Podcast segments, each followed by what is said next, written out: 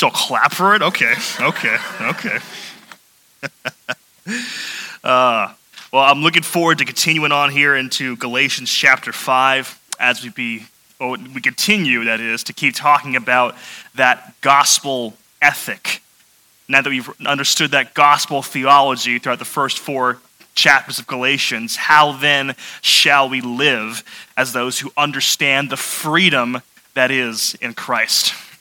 And today, Paul will be touching on a very important area as to how to live in freedom as Christians.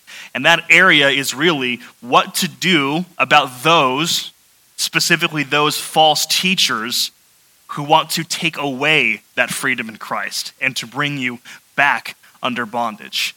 And the words that he says here gives us a lot of insight for as Christians, not only how we re understand our freedom in light of those who want to take it away, but also how we as Christians make a stand against the world who will not appreciate the message of the offense of the cross. And before we get into that passage today, let's go ahead and ask for Lord's blessing in a time of prayer. Lord, we thank you for specifically right now how all encompassing your word is, Lord. Even though this book was written across many years, thousands and thousands of years ago, Lord, there is never a moment where this book is outdated and does not touch on things that we, as really human beings, need to understand today. Your truth and your word is timeless, Lord.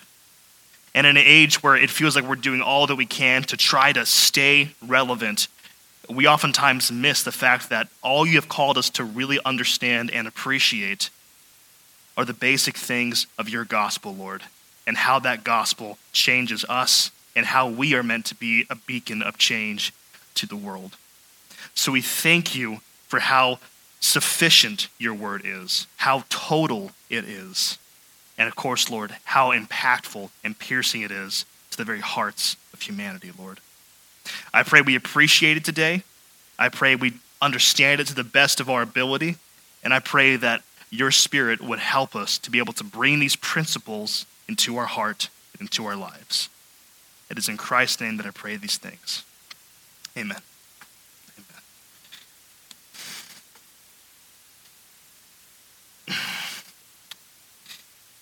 It might feel like throughout all this book we've gone through that Paul has nothing but negative things to say about the people he's writing to. In fact, uh, in the very first chapter of Galatians, we saw one of the well known phrases Paul says in this book in which he talks to his audience and says, in the very endearing way, You foolish Galatians.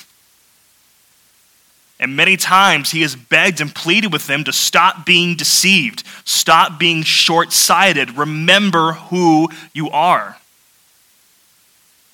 But we see here in verse 7 immediately that the Galatian church was not always in the state that they are now the Apostle Paul, in thinking about the, the life of the Galatian church in verse 7, remembers the time when they were running well.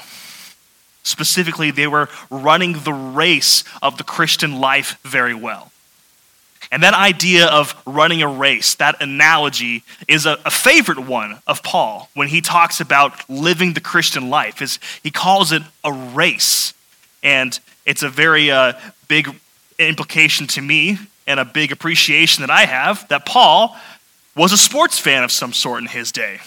That's a that's a cool thing to know, especially as we have uh, God's sport, football, approaching up here pretty soon. And more important than that, that means fantasy football is approaching. Can I get an amen to that? Okay, all right, I guess I won't. That's fine. That's fine. It's not for everybody. But Paul talks about the race of the Christian life. And to be clear here, he's not talking about it as if it's a sprint, as if it's a give your all for these 40 meters or 40 yards or for however long a sprint can be. Really, what Paul is talking about with the race is he's thinking more of a marathon. And even though the Galatians at one point ran this marathon of the Christian life well, the marathon that Paul is talking about, the Christian life, it really is an injury plagued marathon. I mean, you think practically just about the kind of injuries an athlete might have during a long stretch of them playing whatever sport that is that they want to play. Injuries can come from so many different ways. Uh, for one, they can come because of the, the intentional work of somebody else, somebody like their opponent. They can come simply because of poor conditions that they're playing in.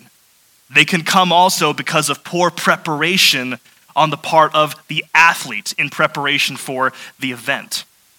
And we think about the Christian life, that's so true of us also. Even if we do run it well, we face potential calamity from forces outside of us, specifically the enemy, Satan himself. We face the difficulties of trials and tribulations, things that we didn't ask for, things that we aren't sure why we're going through them, but they're there. And we also face the challenges of our own sin as we battle those things. At one point in time, the Galatian church was running the race well. And Paul, in remembering this, asked them a kind of a rhetorical question.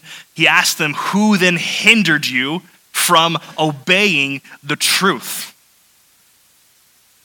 Now, we know on the one hand that obviously there are false teachers that are corrupting the Galatian church. But we also know that Paul, in some sense, does hold his people responsible for fleeing the faith. Otherwise, he would not be confronting them in the way that he is. But we think about the fact that we are called to run the race of the Christian life well. There is so much importance when he asks the question about who hindered the Galatian church from obeying the truth. Because the reality is, those three words, obeying the truth, that really pick captures what it is to run the race well. Because you get both of those necessary sides to the Christian life, to the Christian gospel ethic. For one, there is obedience, right? There's obeying the truth, which is a call to action and a call to submit to the thing that we have been convicted of, the thing we have been called to see as true. So the Christian life is not just another philosophy, it's not just another worldview. If being a Christian to somebody means it's just a title they have to write to describe themselves on a resume or a social media bio, then they're misunderstanding what the Christian life is. But also, the Christian life is not just blind obedience, also. To be running the race well means that we live in obedience in light of the truth, as Paul tells us. Meaning, there are many people who might be controlled, who might be obedient, who might even be benefits to society. But if they are not obeying the truth, then they are not running the race at all let alone well. And I focus in verse 7 on Paul talking about the Galatians leaving the, the, the race of obeying the truth because I think as we begin to understand the gospel ethic Paul was still unpacking for us, it's important to understand in a general sense what it is to run well in obeying the truth because we get two important principles of how our beliefs, how our creed, so to speak, interacts with our practice or with our conduct. To put it in the way that I have your notes right here, here is how both creed, the truth, and conduct, the obedience, interact. In the first place, our creed informs our conduct, as I have for your notes. Our creed informs our conduct. And then our conduct results from our creed.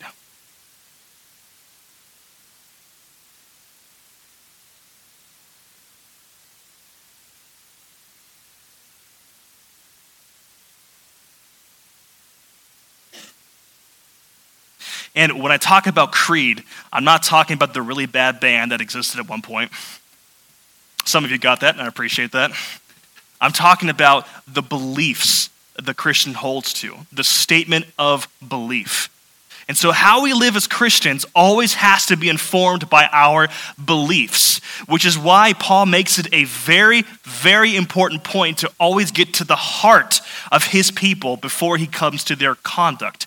This is why he always brings the gospel before he brings the gospel ethics, because your beliefs have to be at the foundation of your practice. But much like the Apostle James says in his own work, if there is a faith that has no works at all, what does he call that? A dead faith. It's a false faith. Our conduct results from our creed. And there is never in any of these circumstances in Scripture a call to some type of unattainable perfectionism. No one's looking for that. But a gospel, as predicted all the way back in the Old Testament, that is true, brings a changed heart. So, how do we run the race well? We understand and believe the truth. And then that truth, not the world, not our culture, nothing else, that truth alone frames our conduct. But unfortunately, though the Galatian church may have one time had understood this, they had been hindered both by themselves and by false teachers. And Paul is going to dig in a bit about the dangers of what false teaching does. And as we uh, begin to understand this truthfully, I'll apply these principles not just to false teaching, but also to what sin in general does. And there are a couple of ways Paul unpacks this. He will tell us in these next few verses where false teaching comes from. He'll tell us what false teaching does, and he'll also tell us where false teaching eventually will lead. So, verse 8, we see first and foremost where this false teaching comes from. And specifically, Paul clarifies where it does not come from. Verse 8 this persuasion, this persuasion to leave the race and running the race well, is not from him who calls you. So we know where this does not come from. We know where this call to legalism, this call to works righteousness, this call to feeling in bondage, none of that ever comes from the Father. None of that comes from Christ. In fact, if you go back in, to the very beginning of his book, to Galatians chapter 1, verse 6, Paul clarifies how God calls his people. He calls them in grace. So that which comes from grace comes from the Father. But that which comes from his enemies is full of legalism. So, where does false teaching come from? Ultimately, it comes from the enemies of the Lord.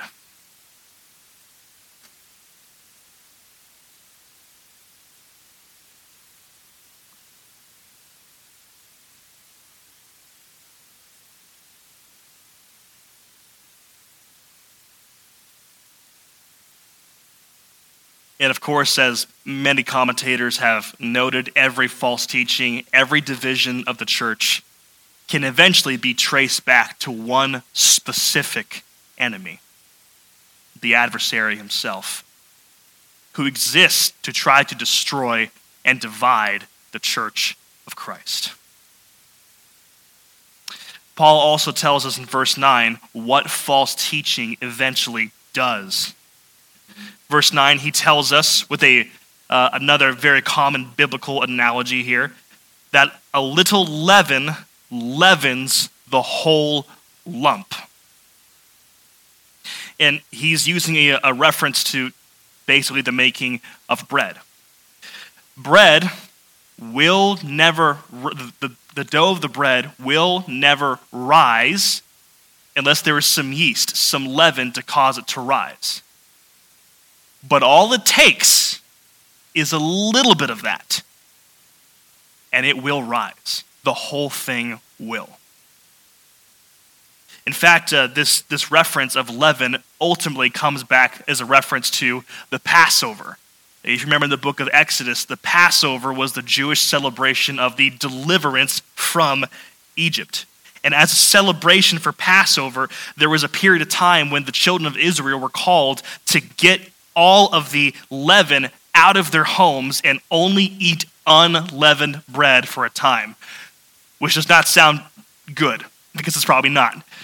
But the reason they had to get rid of the leaven, it was a symbol of them ridding themselves of sin that would corrupt the camp, corrupt the community. Because just like Paul says here, with leaven, with that yeast, all it takes is a little bit. And it does and it will affect the entire product. It will affect the entire thing. So here is what Paul says about false teaching and what it does. It spreads in its corruption. That's for your notes there. What, what false teaching does is it spreads in its corruption.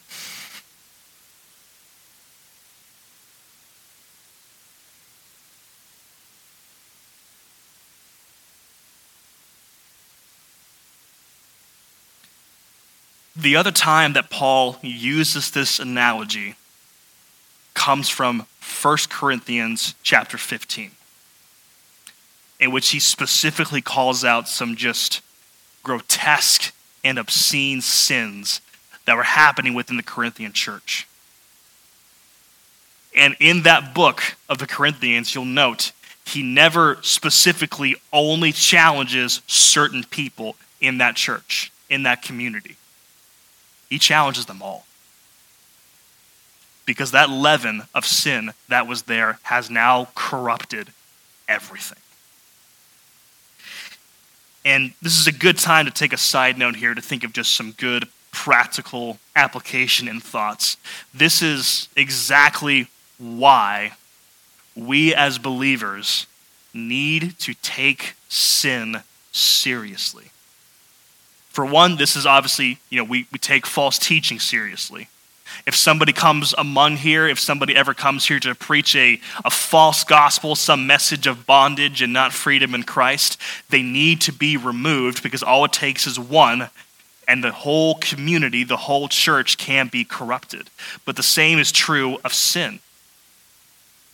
You think of Matthew chapter 18, this is why Jesus Christ gave the process of church discipline to his disciples for the sake of the community, for the sake of everybody, there needs to be a process to take sin seriously, especially if somebody is living in unrepentant sin.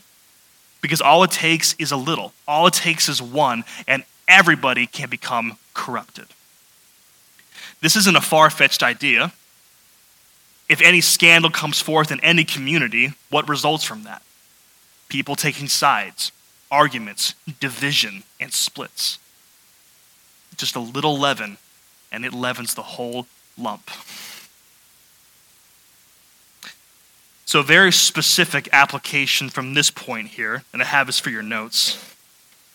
This, uh, this point that Paul makes here should cause us to be immediate and others centered when dealing with sin immediate and other centered when dealing with sin.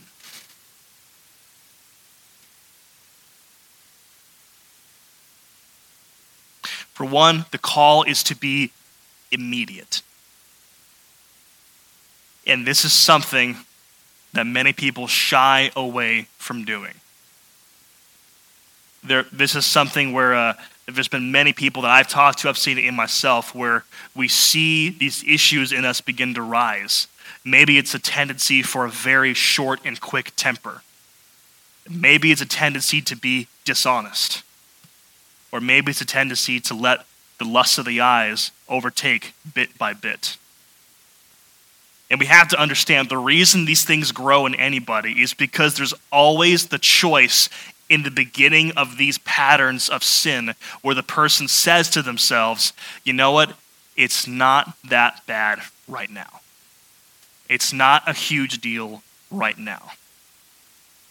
Because obviously, if they didn't think that, they would have nipped the issue in the bud right then and there.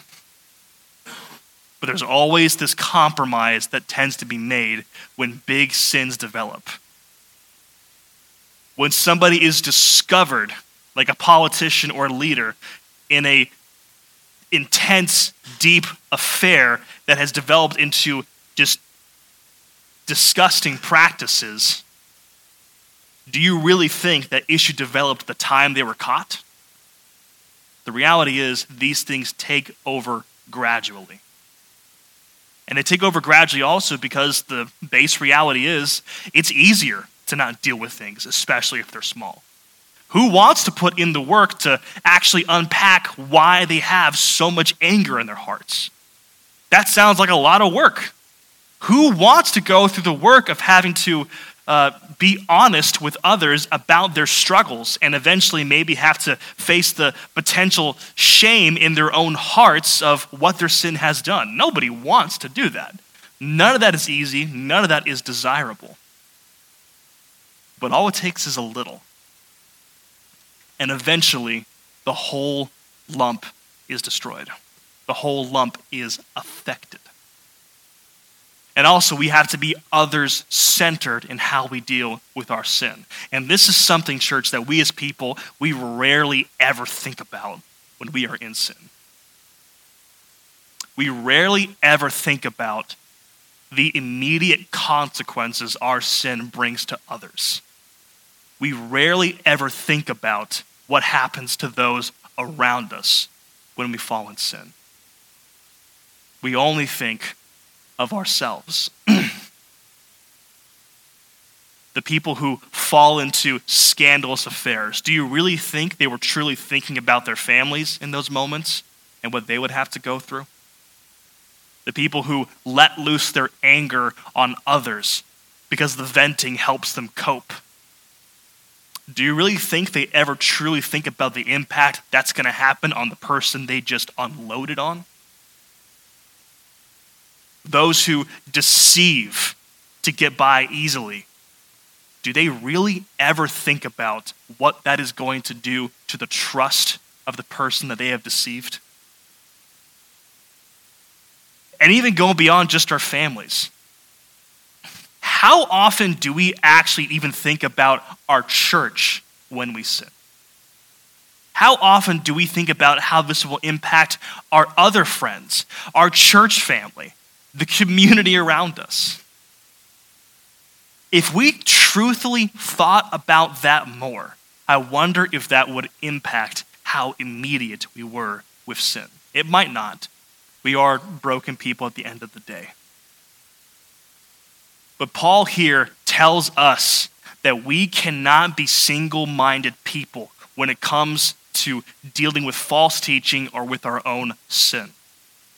We need to be others centered about it. And it's hard to see the consequences of what our sin does. I, like probably most, would rather just not look at it and give myself some peace of mind. But to ignore it is not to obey the truth.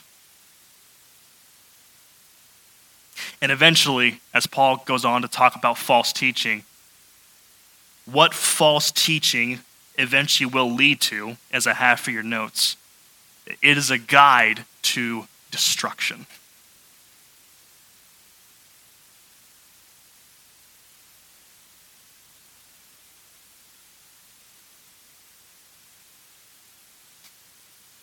Verse 10, Paul says that he has confidence in the Lord that the Galatian church will take no other view but the view of grace. And he tells us the one who is troubling you will bear the penalty whoever he is. So it looks like in this moment that um, there was a specific person who was a bit of a ringleader, a ringleader of the, the destruction happening in the Galatian church. And Paul might not have known who he was, but the reality is anybody who brings false teaching into the church, especially from some type of leadership perspective, will face a harsh judgment and will bear the penalty for doing so. And this is why false teaching has to be taken seriously. This is why at the end of Galatians chapter 4, as Paul was setting up that allegory with Isaac and Ishmael, that he called his church, the church of people who are called to be the children of promise like Isaac, to drive the children of Israel, uh, of Ishmael, who were not part of the promise, out of the camp. Because false teaching has no place in the church, it only brings up destruction. It is interesting that uh, at one point Paul had commented that he was afraid he'd labored in vain for the Galatian church. And yet in verse 10, he also says that he has confidence that his people will take no other view. It almost seems to be a bit of a internal struggle for Paul that he worries his people have misunderstood the gospel, but he's confident they will stand in it. But in verse 10, we see where his confidence comes from. His confidence is in the Lord, that they will take no other view. And the reality is, that is all we as the church can hold on to for anybody coming to see Christ for who he is is confidence in the Lord. That is why we don't become cynical and give up on giving the gospel to others. This is why we don't become cynical and give up on caring about our witness at all. It's not because we possess some type of power that can bring people in, it's what Paul had. It's confidence in the Lord that he will do what he has purposed to do. In verse 11, Paul begins to shift gears a little bit here and begins to address an accusation that apparently has been uh, going around about him behind his own back. He says in verse 11, If I, brothers, still preach circumcision, why am I still being persecuted? So, evidently, Paul is asking this rhetorical question because somehow there were also accusations that he was preaching circumcision. Uh, I, it, it, really just seems like they accused Paul of everything at this point because earlier on the accusations were that Paul had, you know, left his old roots, his cultural roots, had forsaken the teaching of the Old Testament, had broken law just so he could bring grace in, and he's bringing in this standard of of you know everybody gets to do whatever they want. He is not seeing sin for what it truthfully is. And now apparently he's also facing accusations that he's been preaching circumcision also. And I mean, if I was Paul, I'd be immensely frustrated. Like, which one am I? Am I am I too loose or am I too strong? Which one am I? And it, it really does show to us that if you don't like somebody at all, they are just guilty of everything, aren't they? Right?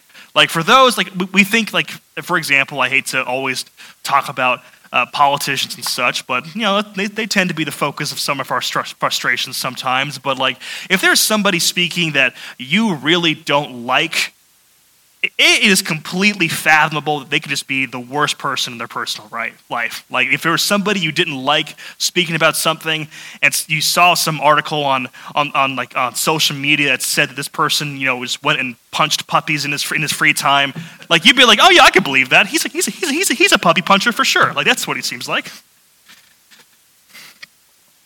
So Paul was facing just accusations from all fronts. Now, to deal with this accusation that he's been preaching circumcision, he just asks a very basic question. If I'm doing that, why am I still facing persecution then? If I was preaching the issue that would have given me favor in almost any context I preached in, why am I still being persecuted? They obviously know that I'm not preaching circumcision because they would not persecute me if I did. And in verse 11, he continues on to say that in that case, the case of circumcision, the offense of the cross has been removed. If he preaches any kind of works righteousness, any kind of law keeping as justification, that he has taken away the offense of the cross. Now, for most people, when they come to this passage, verse 12 is probably where the most offensive stuff was probably contained. And we'll talk about verse 12 here in a second.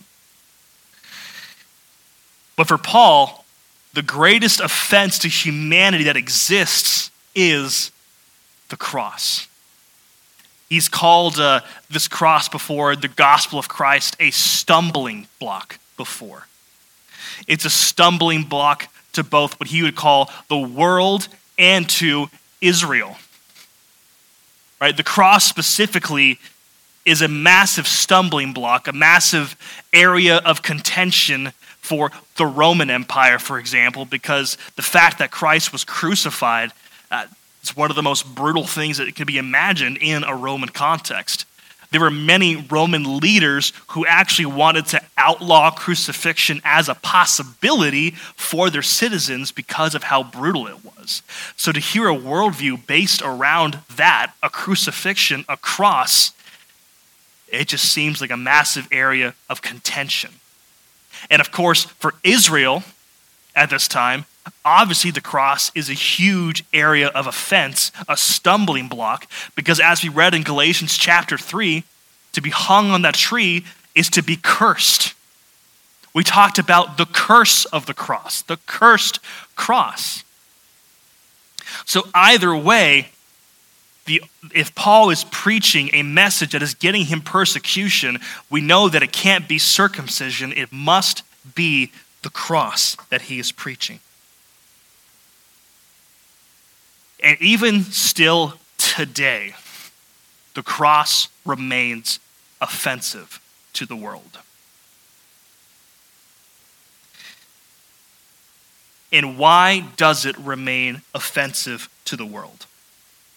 There's a lot of words I could say, but I'm going to sum them all up in this quote that I'm going to read here from a great scholar named F.F. F. Bruce. So follow me along in this, in this quote right here. It's not terribly long.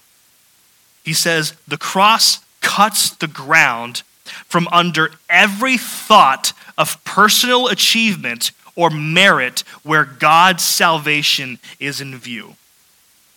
To be shut up to receiving salvation from the crucified one, if it is to be received at all, is an affront to all notions of proper self pride and self help. And for many people, this remains a major stumbling block in the gospel of Christ crucified. So, to sum that quote up, why is the cross offensive? Because it tells you you're not good enough. Because it tells you there's nothing you can do to bring yourself to Christ that might not sound initially offensive to us in this context because we have heard this message. For most of us here, I would hope we cling to that message, it's our lifeline. But think about the world we live in. What does every popular, influential person wants to communicate through their books, through their movies, through anything? They want to tell you that whoever you are, you are enough. Follow your heart, follow your gut, follow your dreams. You won't go wrong. You are enough. In fact, whoever you want to be is enough. You can change whatever you want about your identity. You can be whoever you want to be, whatever you want. It's okay. The cross also tells us and tells the world that not only is who you are not anywhere close to enough, it also tells you there's nothing you can do about it. You're stuck because of the fact that we are born in sin. Like Paul had mentioned our last time together, if you want to keep the whole law, you can't stray from a single part of it which he knows, and I'm sure his audience knows, and we definitely know, is impossible. So, why is the cross so offensive? Because it breaks us down completely. Here is the offense of the cross the human pride that is destroyed by grace.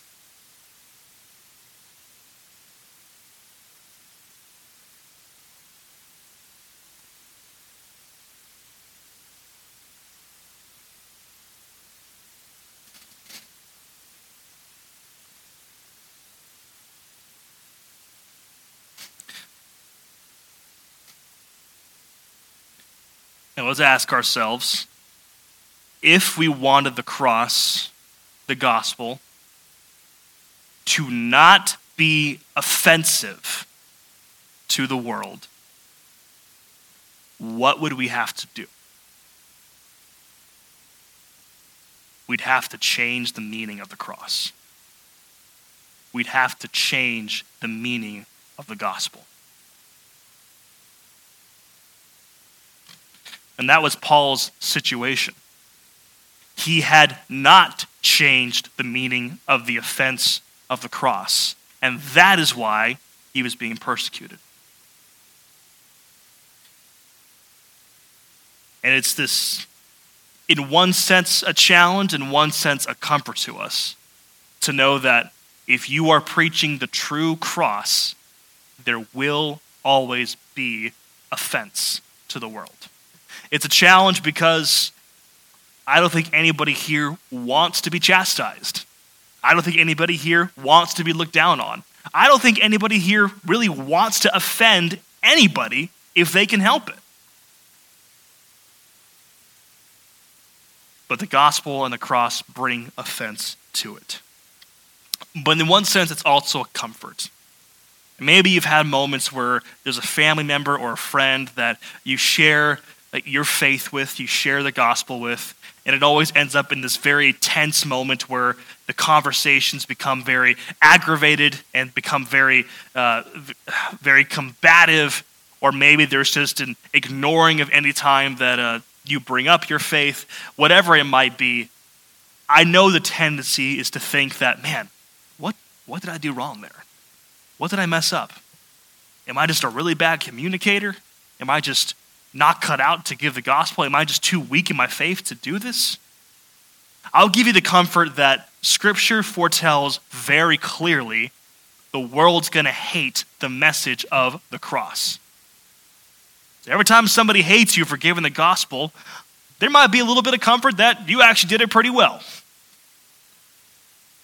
Because there is offense that is in the cross. And the next point for your outlines, this takeaway. If our gospel does not offend, it may be that is because it is not a true gospel.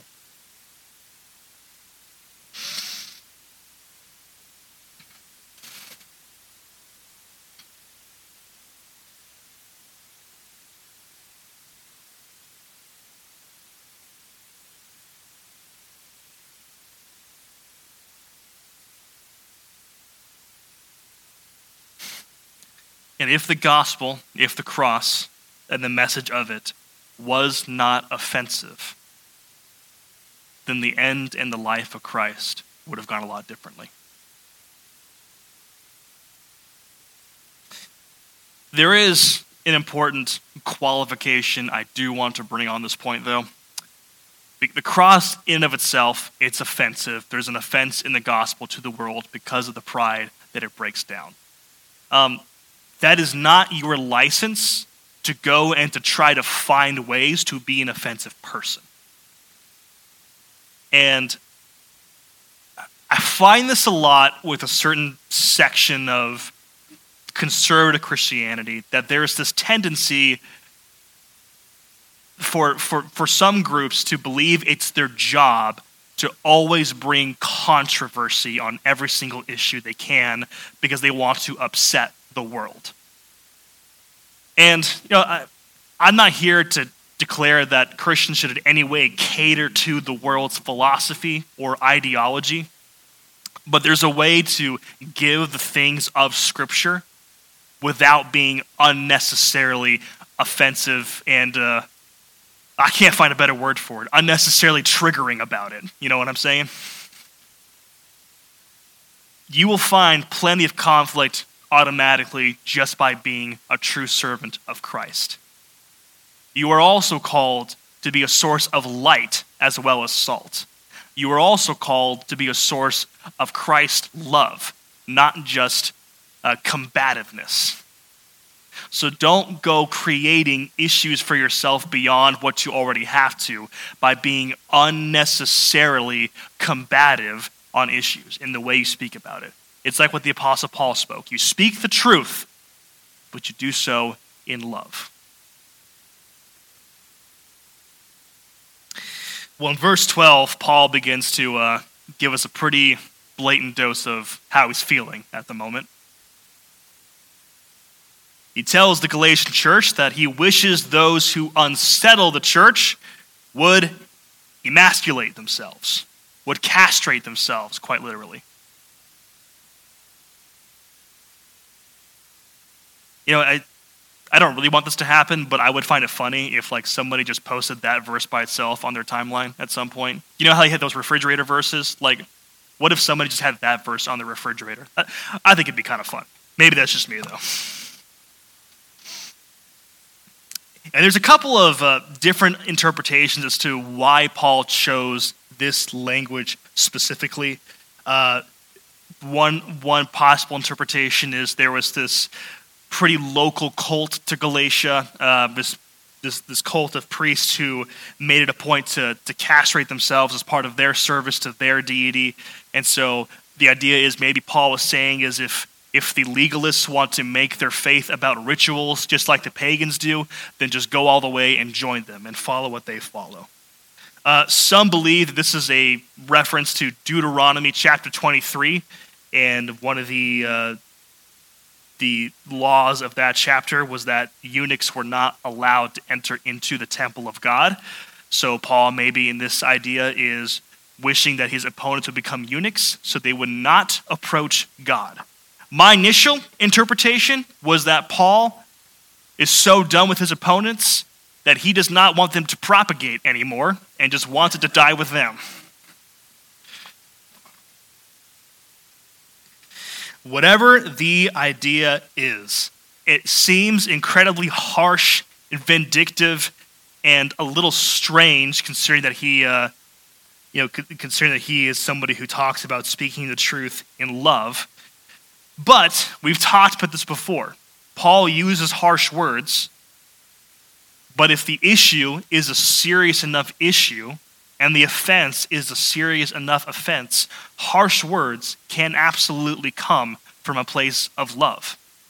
Paul has love for his people and for his church, so he wants those who would corrupt it to get out, to stop making more of yourself.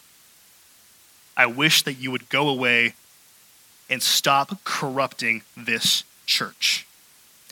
This brings up, I think, a good point in thinking about the, our, our opponents as the church. And I have this for your notes. At the heart of the Christian, to the lost and to the corrupter, is different. The heart of the Christian to the lost and to the corrupter is different. I'll explain what I mean by that. When I talk about the lost, I'm talking of just a very generic way about those who do not have Christ. And they may be people who are indifferent about Christ. They may be people who hate Christ, but the reality is is they are just lost. People who are in need of a savior. Now, our call as the church to them is to absolutely open our doors and welcome them in to hear the message of Christ. We want them to know him. We're not going to cater to them and their every desire and need if they're outside of Christ. Uh, it was the famous preacher John MacArthur who one time said that the, the world has no place to make demands on how a church service should look and how a church should prioritize themselves. And I would say, for the most part, I agree with that. The lost do not make demands of the church, but the church absolutely does what they can to meet the lost where they are at and to bring them in to Christ.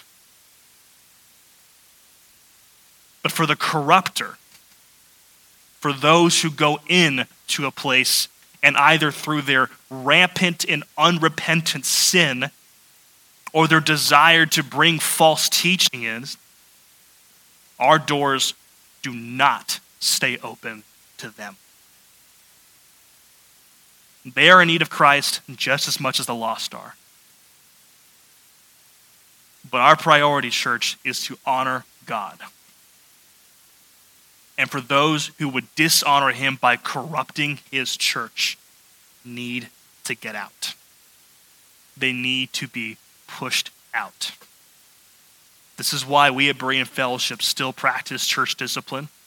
For those who would live in unrepentant sin, we don't want them damaging the whole lump, as we would say. That little leaven leavens the whole lump. This is why we take the preaching of the word very seriously.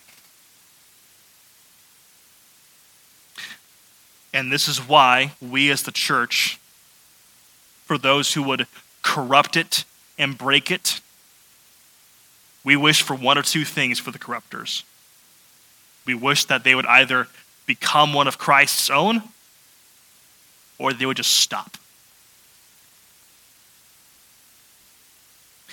One preacher I heard put it this way when it comes to the, the, the false teachers. He said, Lord, either save them or take them out. Pretty harsh way to say it, but I understand the heart behind that. Either save them or stop them from corrupting the church.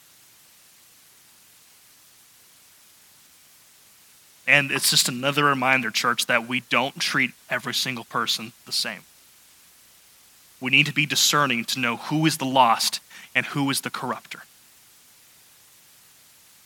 And I would say anybody, like Paul has said here, who comes into a church and tries to bring in any type of legalistic works righteousness to take away the freedom of the security of the believer is a corrupter.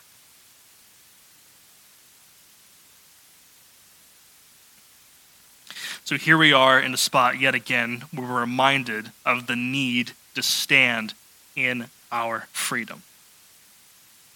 We have to battle ourselves and our own legalistic tendencies to stand in our freedom.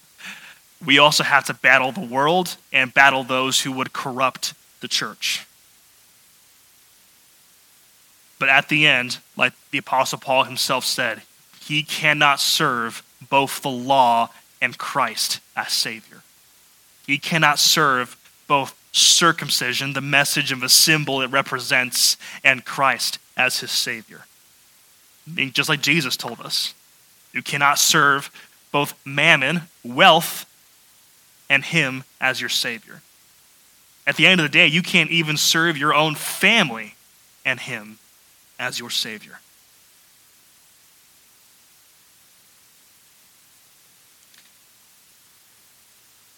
There is going to be much offense given by the fact that we want to preach grace to the world.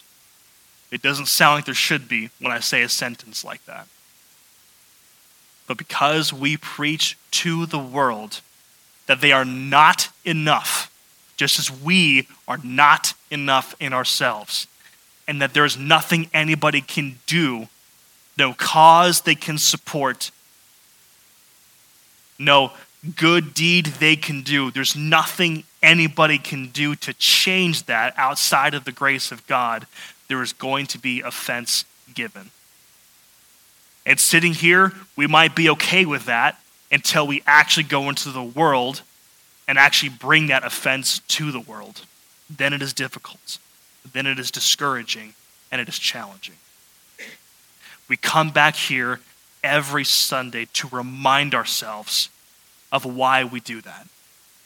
We do it for the God who has shown so much love to us in his gospel and in the cross that offends the world. And in reflecting upon that, I'll invite the worship team to come on up, the ushers to come up as we begin to hand out the elements of communion.